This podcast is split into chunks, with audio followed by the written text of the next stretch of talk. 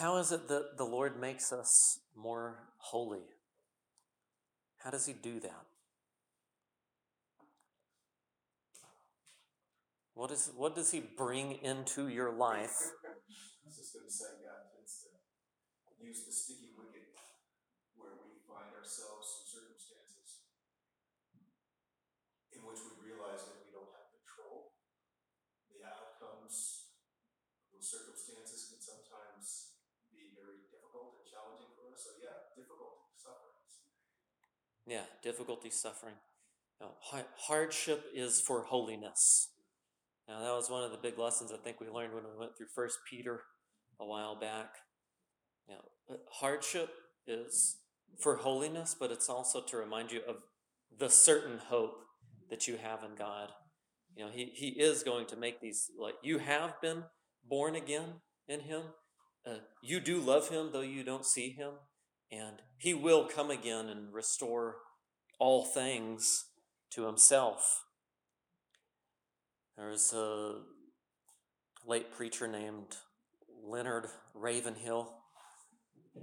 Maybe you've listened to him, maybe you haven't. Uh, one of the things that he mentioned in the message, he, he recognized the importance of God's people being a holy people. And so he said, one of the things that he prayed was, God, make me holy or kill me. He said, if I'm not going to be holy and a good witness for God, I don't need to be alive. Like the only reason I exist is to be a, a holy witness for God. So he prayed, you know, God, God, make me holy or kill me. And he said, about two weeks into it, his life became so difficult and fraught with so many troubles that he said, Lord, if you're going to make me holy, kill me.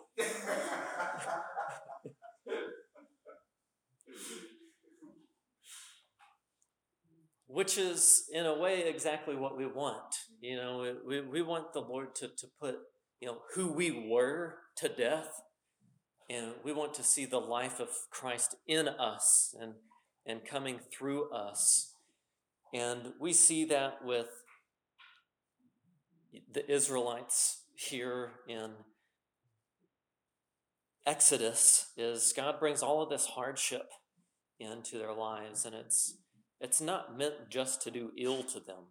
He's, as we've already learned, he's meaning to do good to them.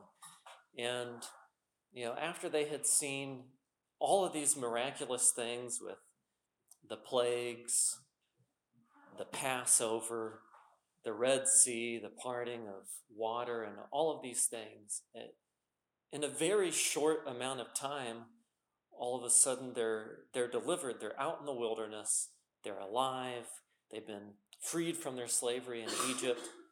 But there's this issue with water, and it's bitter. But the connection isn't, well, if God can, you know, part the, the Red Sea, then he can fix this water problem too. But instead they go, well, it would be better if God had just killed us than brought us out here. But if they would have just waited a little bit longer, they would have seen God was always going to make the water sweet. You know, he was going to provide salvation, but what he did in depriving them of water was to put a focus on that he's their provider. That's one of the things on my little chart thing here that I'm going to explain. In which, you know, a lot of times when we talk about, you know, God and his role in our lives, You've probably often heard me say that he, he's the one who protects, provides, and guides. You know, that's a point that's brought up in, in our text here in Exodus 17. This message is about God being our rock. You know, what does it mean that God is our rock? It means that He's the one who protects us, He's the one who provides for us, and He's our present guider. That's what I add protector, provider, present guider. I added uh, the word present in there because he's the God who's with. You know, he's in relationship with us. He's not distant. He's near. Uh, he's he's not somewhere out there and you need to get him to show up. He's with. And that's the teaching that comes out of God being our rock. Now, when it comes to things that we know God being for us, you know, the, the number one title that's used of Jesus is that he's a lamb. The number two th- title is rock, which we know the lamb one really well, but I think the rock thing will s- start to stand out to you a little bit more, especially as it's built on from this point, which is building on what was prophesied in Genesis 59 or 49. There isn't a 59. Genesis 49, there was this promise of there's this one who would come from Judah, from the tribe of Judah. He would be the scepter, which is like, well, who, who carries scepters? Well, kings and shepherds. So he's going to be a king shepherd ruler. He's going to be called the scepter. The other thing you find out is he's going to be called the shepherd of Israel. He's going to be the one who will shepherd his people, provide for them. You know, all of this rock stuff is tied up in that idea too. And he would also be the stone of Israel. That's a title for him, which is going to tie into this word rock and stuff. You know, you can use the word stone, you can use the word rock, and be referring to the same sort of thing. And in here, in Exodus 17, we see the rock, the rock that protects them, the, the rock that provides living water, the, the rock who is there with them and it instructs them, it guides them, it leads them. The other thing that you're going to see after the Lord provides this test is that then there's this battle that's brought up with Amalek, which you, you might remember when the Lord originally brought him out into the, the wilderness they went in this crazy sort of loop to get out there, you know, one to entice Pharaoh to come out, but the other reason was if the Israelites passed through the land of the Philistines, you know, it's like, well, then they might just turn back. You know, the, the Lord knew the hearts of these people, that if they saw the threat of war, they weren't going to trust them, and they would just turn back on them. Well, here we have another war that comes up with Amalek, but after God teaches them through the rock that you know, I, I protect you, I, I provide for you. And, and it's like, now here's Amalek, next test.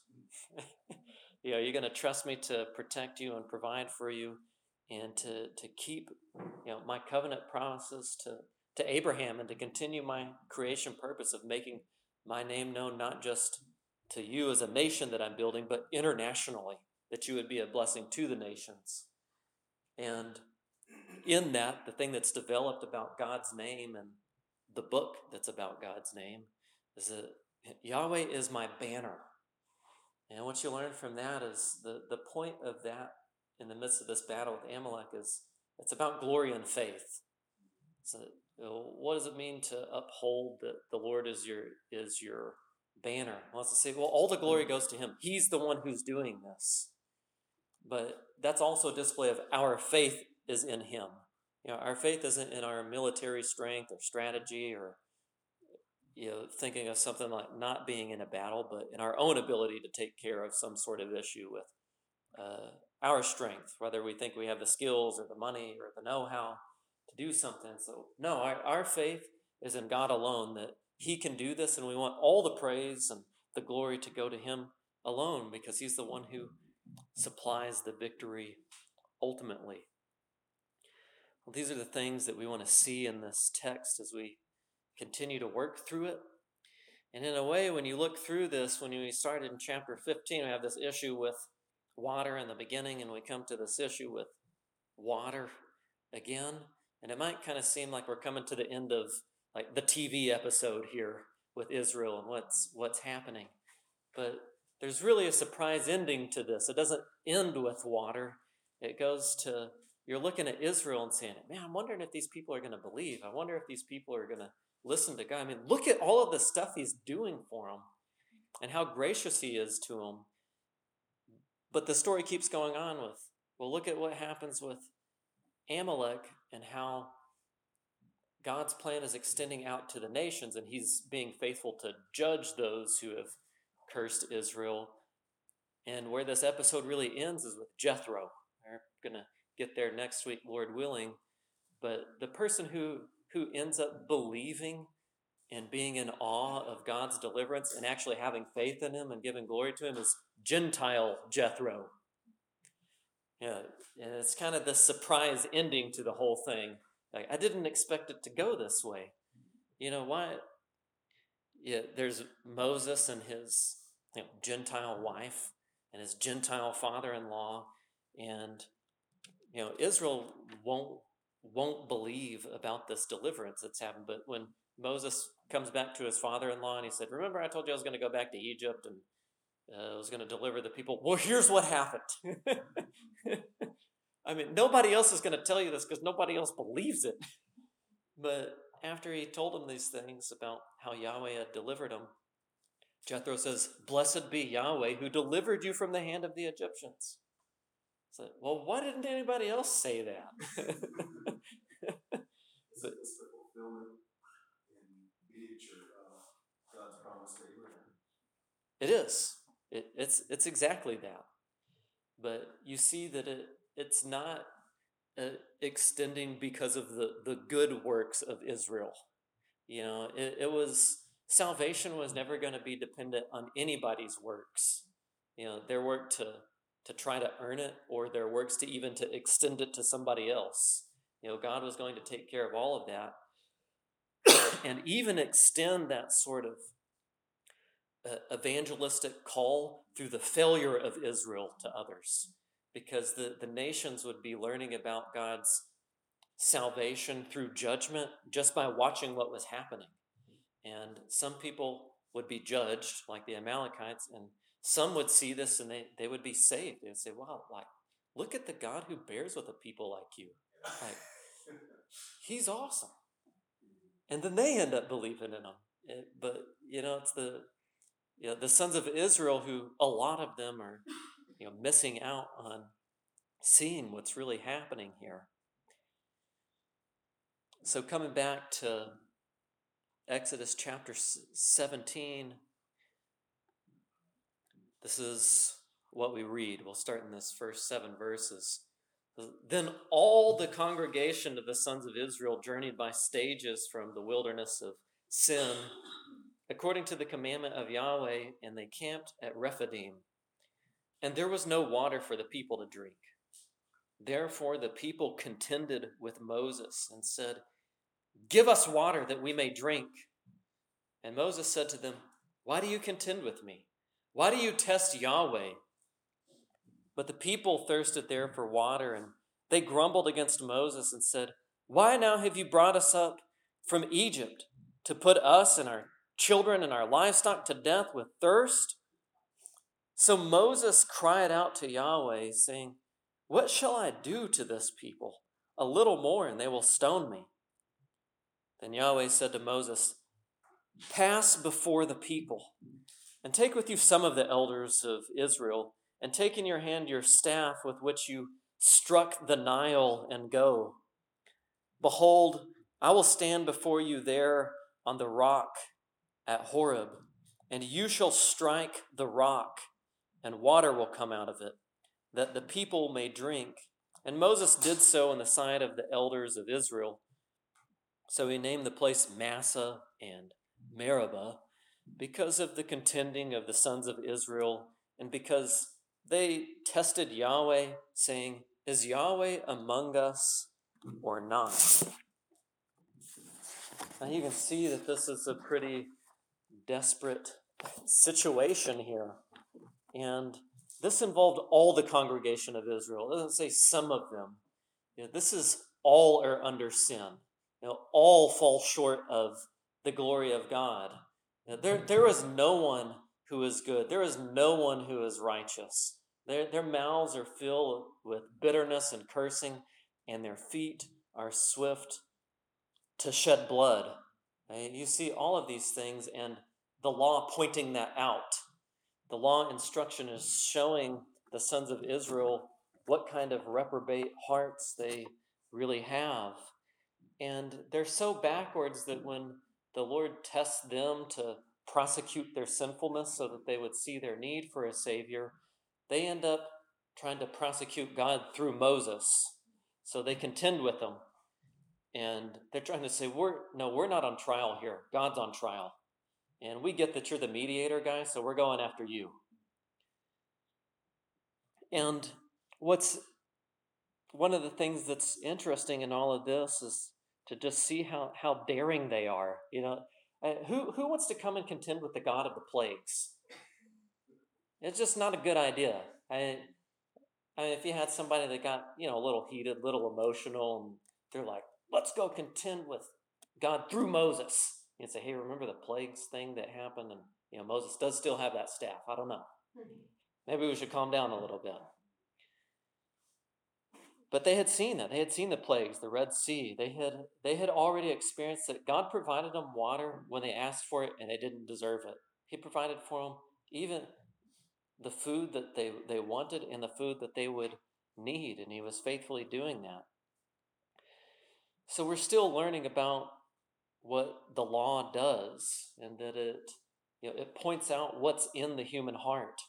And what you see here is that the sons of Israel are like Pharaoh. They have hardened hearts. Uh, they won't believe. They won't listen. Uh, they're being called to obedience to what God has said, but they're responding like Pharaoh, like, you know, he's not even here. We're not even going to acknowledge that God is here. We're just going to talk to Moses. Uh, they don't believe. They don't believe in him. They won't listen to him. They don't want to enter into his rest. Which you can see the how later biblical authors say the same thing. If you turn with me to Psalm 95.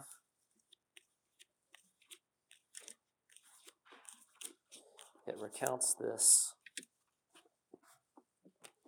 event.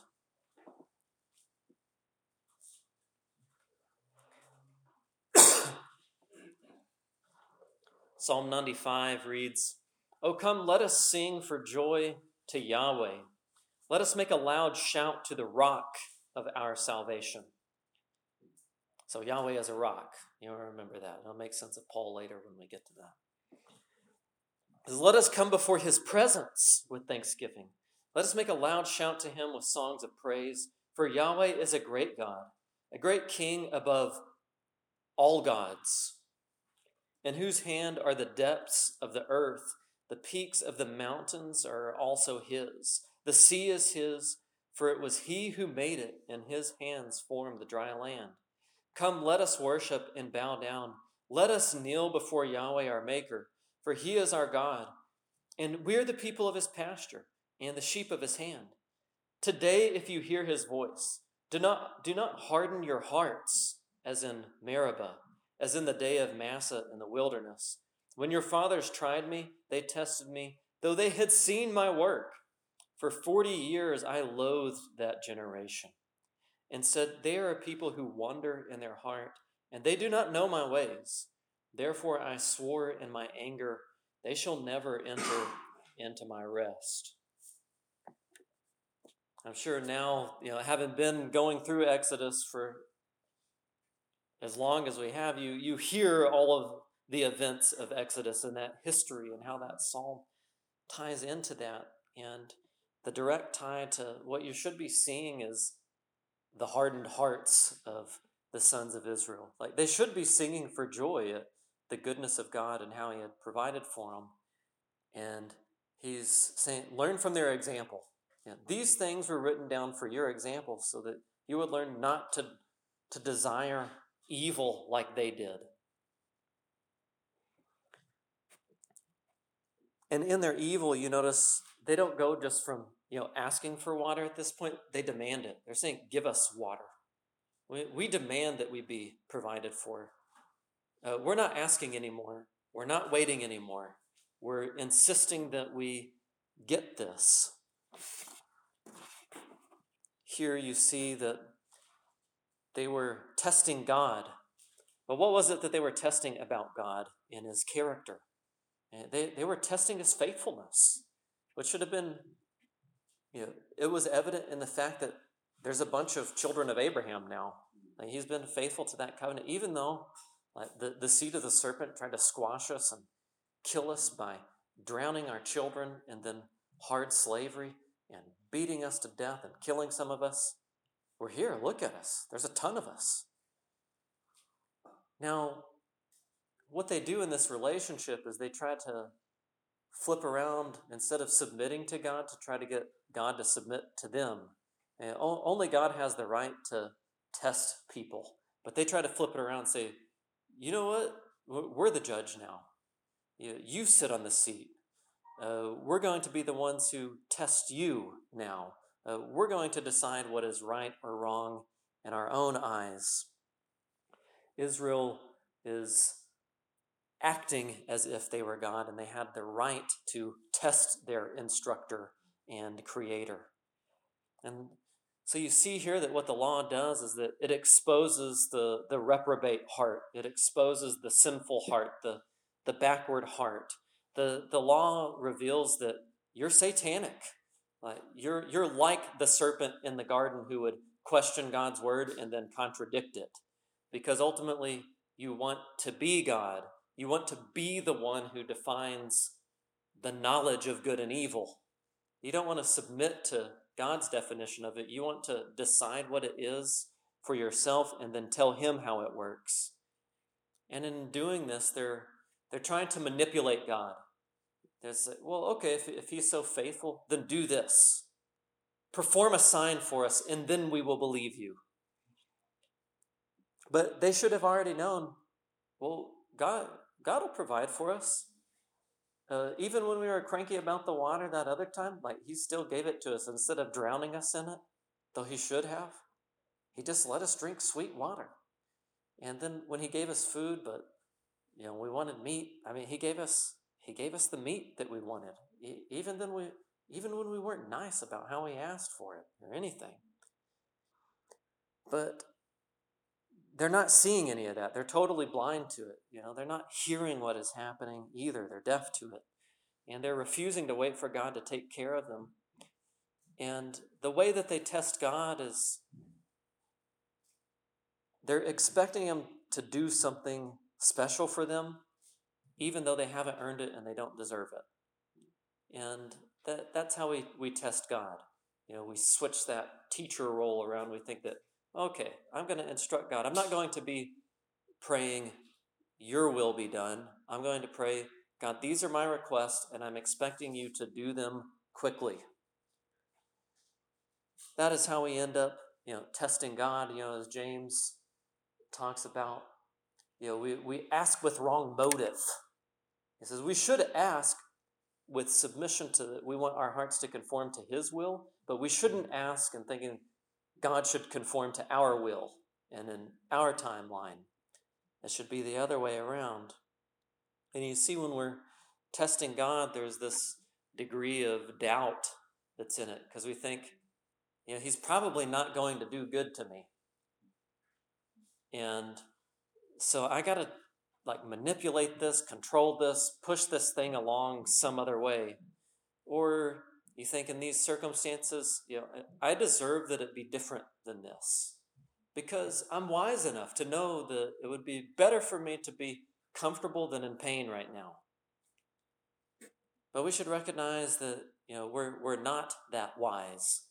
And I don't know anybody who's learned a lick of wisdom in a moment of uh, comfort or ease. And all the wisdom that we gain in life, it's thing, it's through things like hardship and funerals. Here in verse 3 is the people thirsted for water and grumbled against Moses.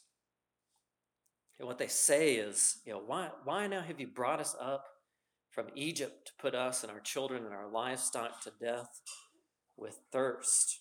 Now, I want you to just think about what really happened with their children and their livestock. And why is this question absurd?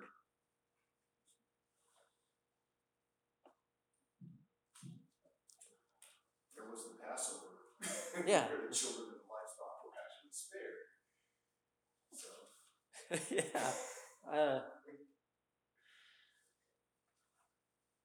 their firstborn lived.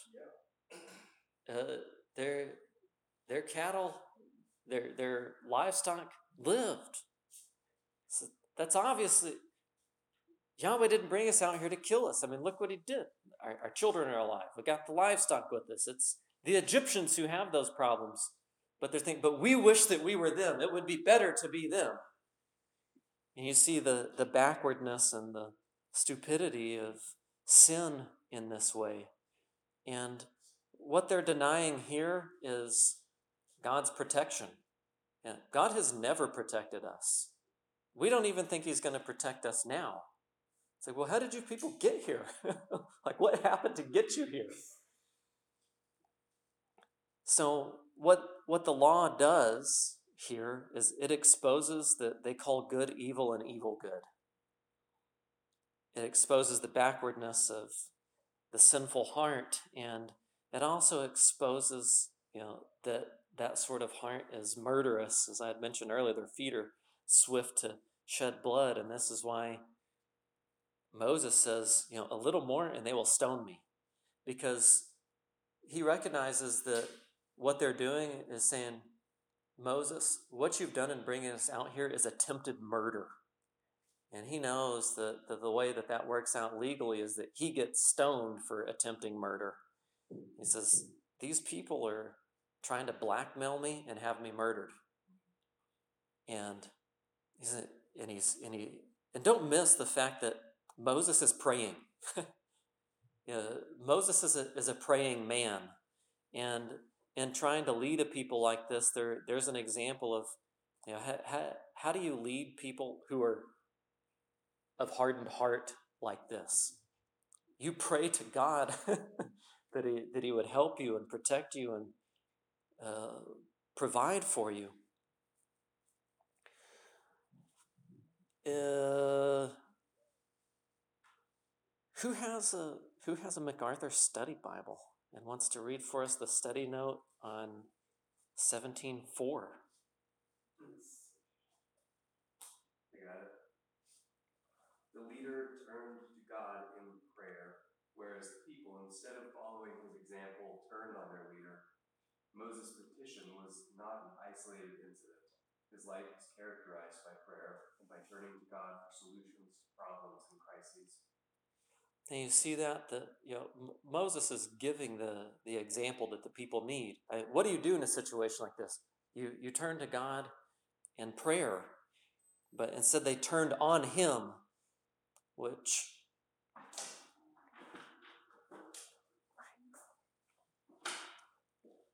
you see a right example in all of this. You know, what do you do amidst this sort of hardship?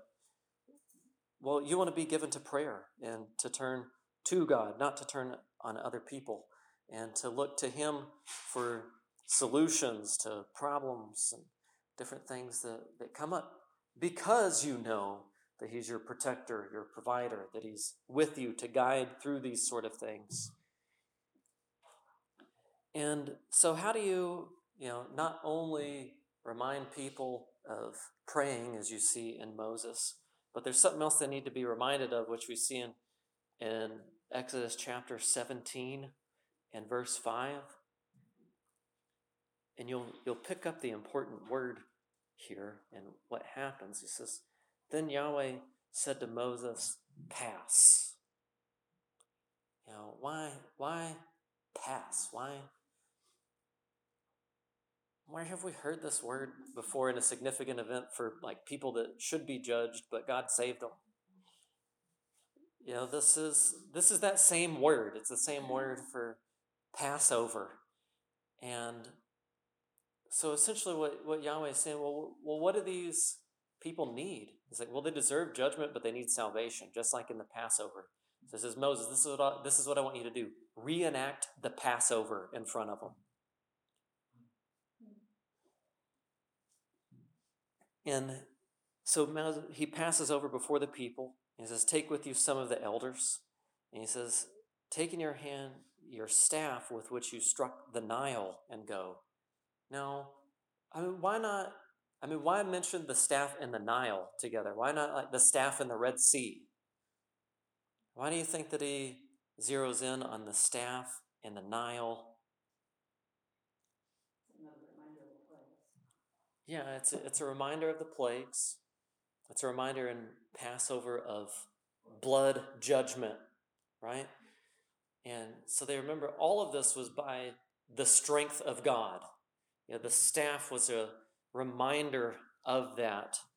And in this case, it's you know it's coming as a warning because it, Moses is thinking, oh yeah, I remember what happened with the, the staff and the Nile and Pharaoh. But he says, but now it's same staff, Nile, sons of Israel. So he's saying, these people should have their blood shed. These people deserve judgment. And the law is instructing that, that they deserve judgment. But remember, the, uh, the other thing we talked about, the, the, the law points out sin in the heart, but it also points to what? Mercy. Points to mercy through a mediator. So, so now we have Moses being the mediator, but it, it points to the means of salvation, which is exactly what we see in verse 6 now. He says, Behold, I will stand before you there on the rock at Horeb. Now, where's Horeb? There's some other synonyms for this place. Yeah, this is, we're, we're back at the, the burning bush location. We're back at Sinai. We're back at Horeb. We're, we're back at the mountain of God. And there, you know, Rephidim is the, the camping place that's right next to it. And you got to remember about this, you know, the, the nature of the law primarily is to instruct. The instruction comes from the mountain. So it's like, well, you know, what do we learn about God from here, from, you know, the bush up to this moment? This whole event here is all preparation for Sinai. It's all a movement toward that from Egypt moving to the Mount of God.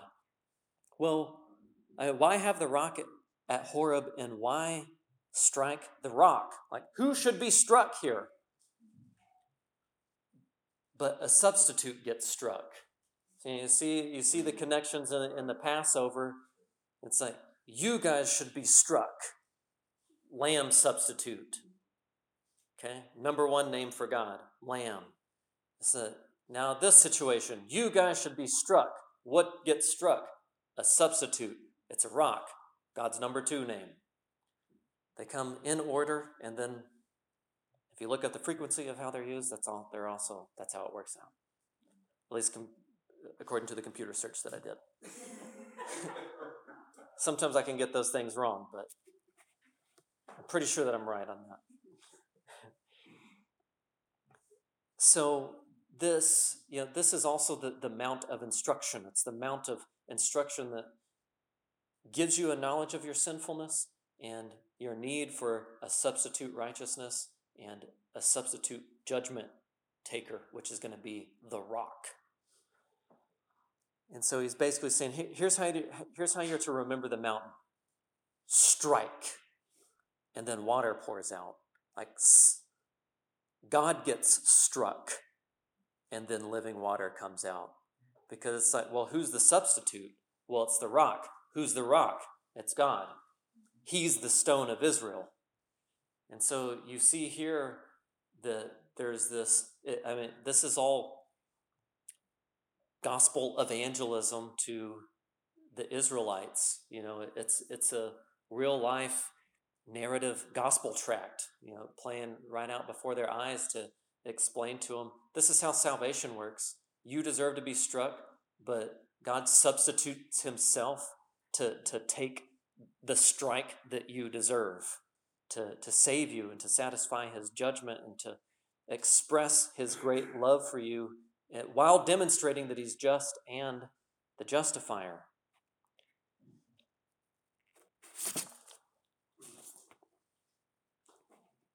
Now you'll remember in the, the Abrahamic covenant that God said, I'll, I'll curse those who curse you, and I'll bless those who bless you. But what has Israel done to other sons of Israel? Have they cursed them or blessed them? They've, they've cursed them. So yeah, they, they should be cursed. Yeah, according to the Abrahamic covenant, they should be cursed. So it's like, well, what's the solution? Because here's the tension God also promised He's going to bless those who bless Him. So they have to exist, they can't go out of existence. Uh, God can't discontinue His promise with Israel at some point. So, how do you take a people that they deserve to, to be totally cursed, absolutely destroyed, but God also has to uphold His faithfulness in bringing blessing to them and through them to the other nations. Say, well, the only solution is a substitute rock that can provide what is needed and to be struck in their place. Uh, The only solution is that God is cursed, that He takes upon the curses that they deserve to satisfy His justice and to give them the living water that they actually need. And in all of this, uh, the way that Israel responds at Massah and Meribah, this is the, this is the place of testing and quarreling.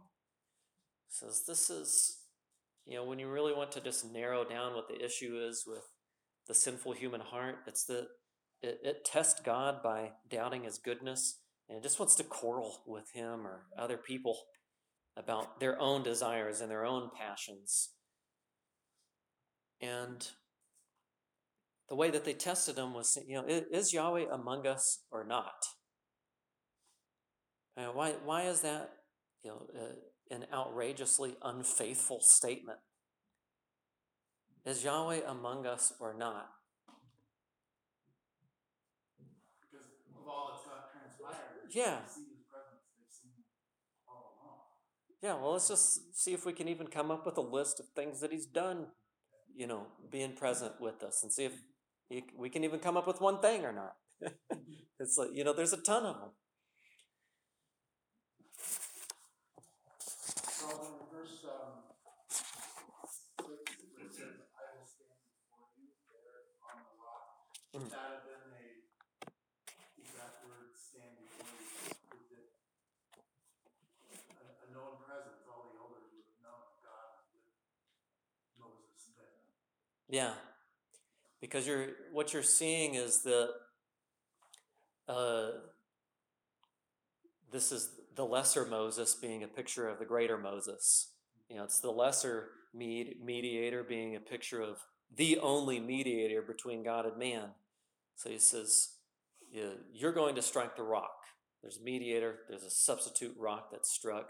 He says that's the connection point to the God who is before you. And it's like, well, you know, how do these, you know, elders of Israel or anybody in Israel have that restored connection to God?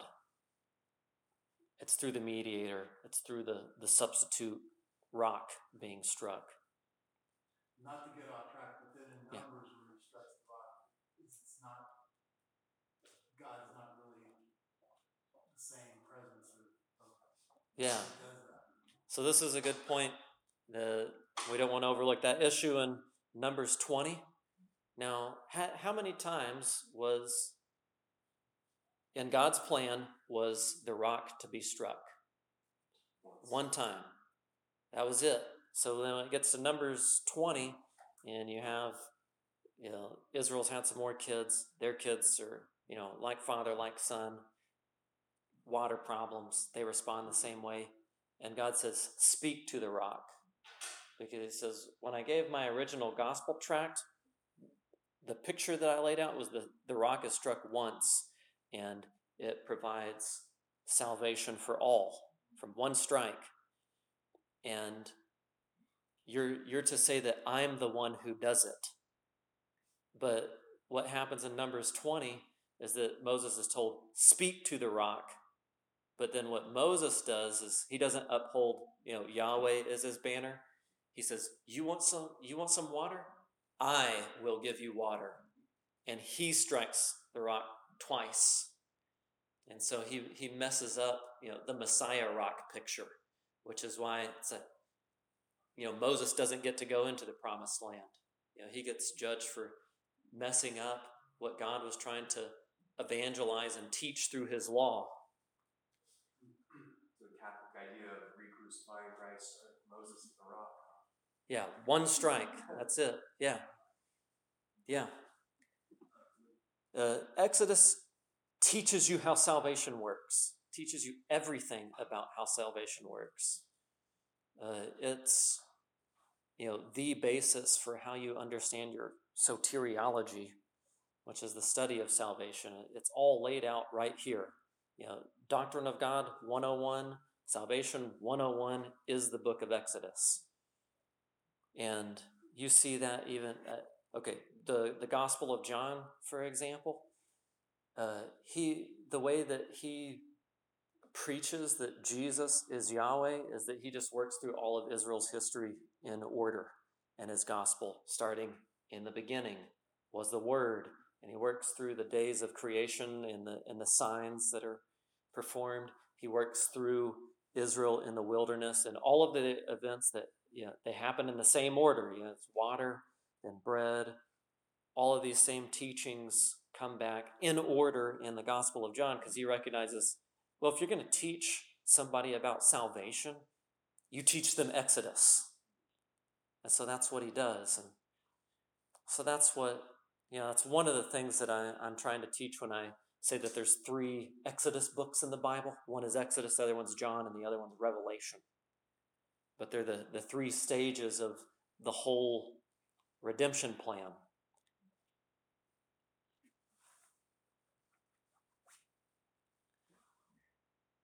All right. So, with the water from the rock, there's a picture of Yahweh standing before the rock. Moses is striking the rock, and Yahweh is being identified with the rock and with the result that water flows out that the people would drink. And the point being is that, you know, when, when Yahweh himself substitutes himself and he's struck, that's how you're saved. Uh, it's when you don't get what you deserve, but Yahweh takes it on him himself to redeem you.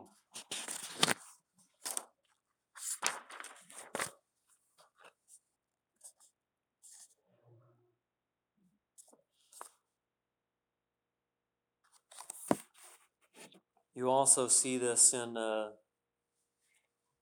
at the end of the Gospel of John. You remember one of the soldiers pierced Jesus' side with a spear, and what came out? Blood and water, right? It's a you know well, what came out? Uh, the Nile and the rock. You know, it's time. It's a, the Nile judgment that you deserved and the living water that you needed. Yeah, it's not just some random insignificant thing in John. It's like, well, why did blood and water come out? It's like, well, because Jesus is the lamb and the rock. He's both of those things. And just as Jesus taught, he said, you know, whoever drinks the water that I give him will never thirst. He says, indeed, the water I will give him will become in him a spring of water welling up to eternal life. Because ultimately, Jesus is the one who provides what we need. He protects us from the wrath of God, and He is Emmanuel, the God who is with us and guides us as our instructor. And even though God is tested, you see how He responds with grace. Like He, instead of just judging them and wiping them out, He says, I want you to remember this event because it's going to explain to you how I'm going to save you. He says, "What I'm going to do in this situation, and just instead of instead of just talking about how bad you are, I'm going to preach the gospel to you through Moses and through the creation and these things that are around you."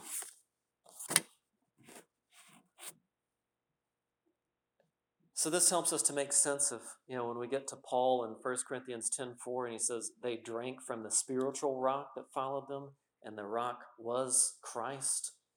That's that wasn't some like later revelation that Paul got and there was just some hidden spiritual meaning that nobody got until the apostle Paul wrote that. It's like this was always the point. It was just Paul actually understood how to interpret the Bible rightly. And I think that that's clear as you, you know, we've worked it, through this and we've seen it. We're like, oh, the rock is the Messiah rock. I get it. I see it. And as you keep reading, especially when you get to the end of Deuteronomy, you can uh, read this on your own sometime. At the very end of Deuteronomy, Moses comes back to talking about uh, Massah and Meribah, and then he performs his great rock song. All right? And it, we're just like, the Lord is our rock.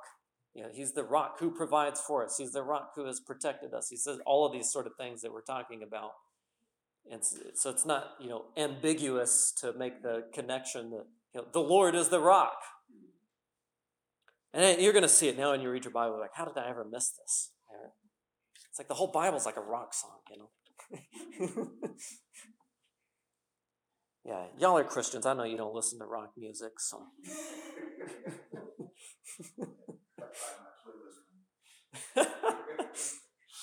yeah, yeah. Creedence Clearwater Revival is not a Christian band. Okay.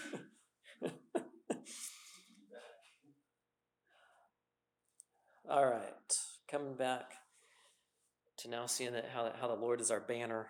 This is Exodus 17 8. We'll pick up there.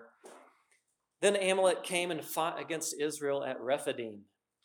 And Moses said to Joshua, Choose men for us and go out and fight against Amalek. Tomorrow I will take my stand on the top of the hill with the staff of God in my hand. And Joshua did as Moses told him to fight against Amalek, and Moses, Aaron, and Hur went up to the top of the hill. So it happened when Moses raised up his hand that Israel prevailed, and when he let down, when he let his hand down, Amalek prevailed. But Moses' hands were heavy. Then they took a stone and put it under him, and he sat on it, and Aaron and Hur supported his hands, one on one side and one on the other. Thus his hands were steady until the sun set. So Joshua overwhelmed Amalek and his people with the edge of the sword. Then Yahweh said to Moses, Write this in a book as a memorial and recite it in Joshua's hearing, that I will utterly blot out the memory of Amalek from under heaven. And Moses built an altar and named it Yahweh is my banner. And he said, Because he has sworn with a hand upon the throne of Yah, Yahweh will have war against Amalek from generation to generation.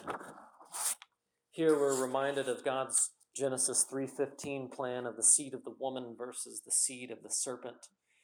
And we see this nation Amalek which is a, descendant of Esau who comes and persecutes the sons of Israel and in cursing them we see that they're going to be cursed, which is what happens. But we also see the number one value of God's people was always to be faith. This is what was taught through the whole story of Abraham's life. He said all the children of Abraham, the, the number one thing that identifies them is faith in God alone, which Israel doesn't have at this point. But another promise of Abraham is that they would have a, a global impact uh, that would extend not only to Egypt, but also to the uh, Amalekites and also the Midianites and on and on. Because God said, In you all the nations will be blessed. And here at the end of chapter 17, we see the negative impact of Israel in the world. And in chapter 18, you're going to see the positive impact when Gentile Jethro believes. But in, in all of this, you're, you're seeing this stark contrast between Israel's unfaithfulness and God's faithfulness. It, it, Israel means God fights for you. And He's doing that for them through all of this. But He's also fighting not only that, that enemy, the Amalekites, He's going to be fighting with the enemy of their own sinful hearts. And within all of these words that are happening here when it says that Moses' hands were heavy. You know, this is uh, a word that's also translated as glory, or it was translated as you know, hardening Pharaoh's heart with strength. Uh, Moses' hands, you know, when they were heavy, they couldn't they couldn't uphold the glory of God as you know, the point that's being they couldn't uphold the weightiness of God's glory in everything. But that needs to be done. So, I mean, what do you need to, to be upheld by to uphold God's glory? A stone. You need a stone under you. you need to be on the stone of Israel to be upholding the glory of Israel. And it says, when that happened, it says, thus his hands were steady which this is the word uh, it's also translated faith. It's it's a word that you'll understand in English. Amen. You know when uh, Abraham amened the Lord. You know he believed in Him, and it was counted to him as righteousness. It's that same word, but what's being conveyed here is that it's that faith and upholding God's glory on the rock that steadies you. It's faith in Him that, that steadies you. And this is all building into you know what that statement about God's name, Yahweh is my banner, means. And verse 14, we see that Moses is to write this. You know, this is the first commandment for Scripture to be written in the Bible.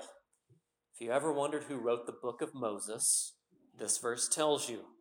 Yahweh said to Moses, Write this. he didn't say, ah, have some other mysterious group of people write it and attribute some of it to you and have some other people try to decode and figure out which guy it was and just deny that you ever wrote this like Yahweh told you to.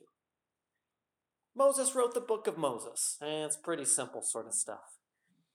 And this was to be written as a memorial and to be recited in Joshua's hearing, which you're going to have that happen in Deuteronomy when the, the mantle is passed to Joshua. They'll say, you know, Joshua, remember the first time that you showed up in the Bible? it was when God was faithful to help you to, to, to do what he had called you to do, but to also show you he's the one who fights for you. Uh, he's the shepherd warrior. All you have to do is trust in him. And he says, I'm going to, I'm, it's a reminder that God's going to be faithful to curse those who curse you. He's going to blot out the memory of Amalek from under heaven. And how this pans out in Scripture and God's global plan, just some other connection points moving forward that are of interest to you is you might recall how Saul was to blot out the Amalekites. But you're thinking, but he doesn't. So he's like, bad king. He didn't do what he was supposed to do. And it's like, well, you know, if he's not the right right king, you know, from the tribe of Benjamin, you know, who's it going to be? Well, when you move in history to Mordecai and Esther, they're also from the tribe of Benjamin. And during that time, God is the one who does what Saul wouldn't do. You know, he destroys the Amalekites, of which Haman is one of them. Yeah. So it it answers this question. Well, is God going to fulfill His promise? It's like, man, it's been a long time. There's still Amalekites around, and like, nobody will deal with them. And uh, now in Esther, it's looking like you know Israelites are never going to have you know the the military government power to do that ever. Like it looks pretty hopeless. But the book of Ruth shows that God never forgets his promises and he'll always prove his faithfulness.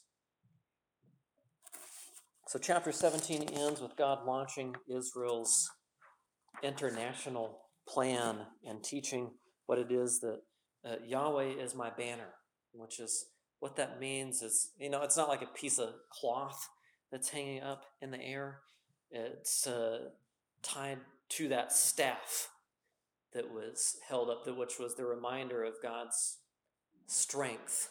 Which you know, a lot of this stuff, you know, how it get it's going to get tied together in numbers with the staff that's to be looked to when the people are afflicted with the serpents as well. So you have the whole serpent affliction thing coming together, God's strength, the staff, salvation through judgment, all of that sort of stuff comes together in that. But you see what was happening when you know M- Moses, what he needed to uphold for the Amalekites and the, the Israelites to see in this whole thing was, you know, Yahweh is my banner. That all the glory goes to Him. And when we can stand on the stone in unity together with faith in God, He's glorified, and enemies are judged, and people are brought to faith in Him. That's what happens. So he's saying this. This is how uh, salvation life is worked out. You know, it's worked out in community. It can't be a, a congregation that's grumbling and bickering and fighting with one another about different things. Because you see, it's not, you know, Moses couldn't get his hands up himself. Uh, you have Aaron and Hur supported his hands. You know, it shows you know, these men were gifted to do what you know Moses needed so that Moses could use his speaking gifts and they could use their serving gifts. You, know, you see how this, you know, it's also instructing us very early on in how the Christian life works, you know, within the church. You know, we need one another to study one another on the stone so that we're standing there in faith and studying one another in the in the shared faith that we have to be a community of those who have faith that God is our protector, our provider, and our present guide. Our on our on time help. So we praise God for that. And I have to head up to the hill to preach at another church, but next week I will be back and hopefully for many, many weeks in a row. Let's pray. Our gracious Lord, you are our rock. You're the one who protects us in all of our needs that we have, whether it be water, food, or clothing. You protect us from temptation. You protect us from the evil one. You provide everything that we need so that we can seek your kingdom and righteousness from needed daily provision, from needed fellowship with other faithful believers, that we would be steadied on your character and being reminded of who you are. And we pray that you would indeed use us that way to edify one another, that we would be that living building of living stones that build up one another. We thank you that you are the God who is with us, that you're not distant, that we don't have to do some special thing to get you to come to us, that you're already with us and even by your Spirit in us. We pray that we would be a people who would uphold you as our banner, that we would do all things to your glory, all things and trusting in you, all things in faith. We pray that you would strengthen our faith in you and our giving glory to you, whether we eat or drink or whatever we do. Your name be praised. Amen.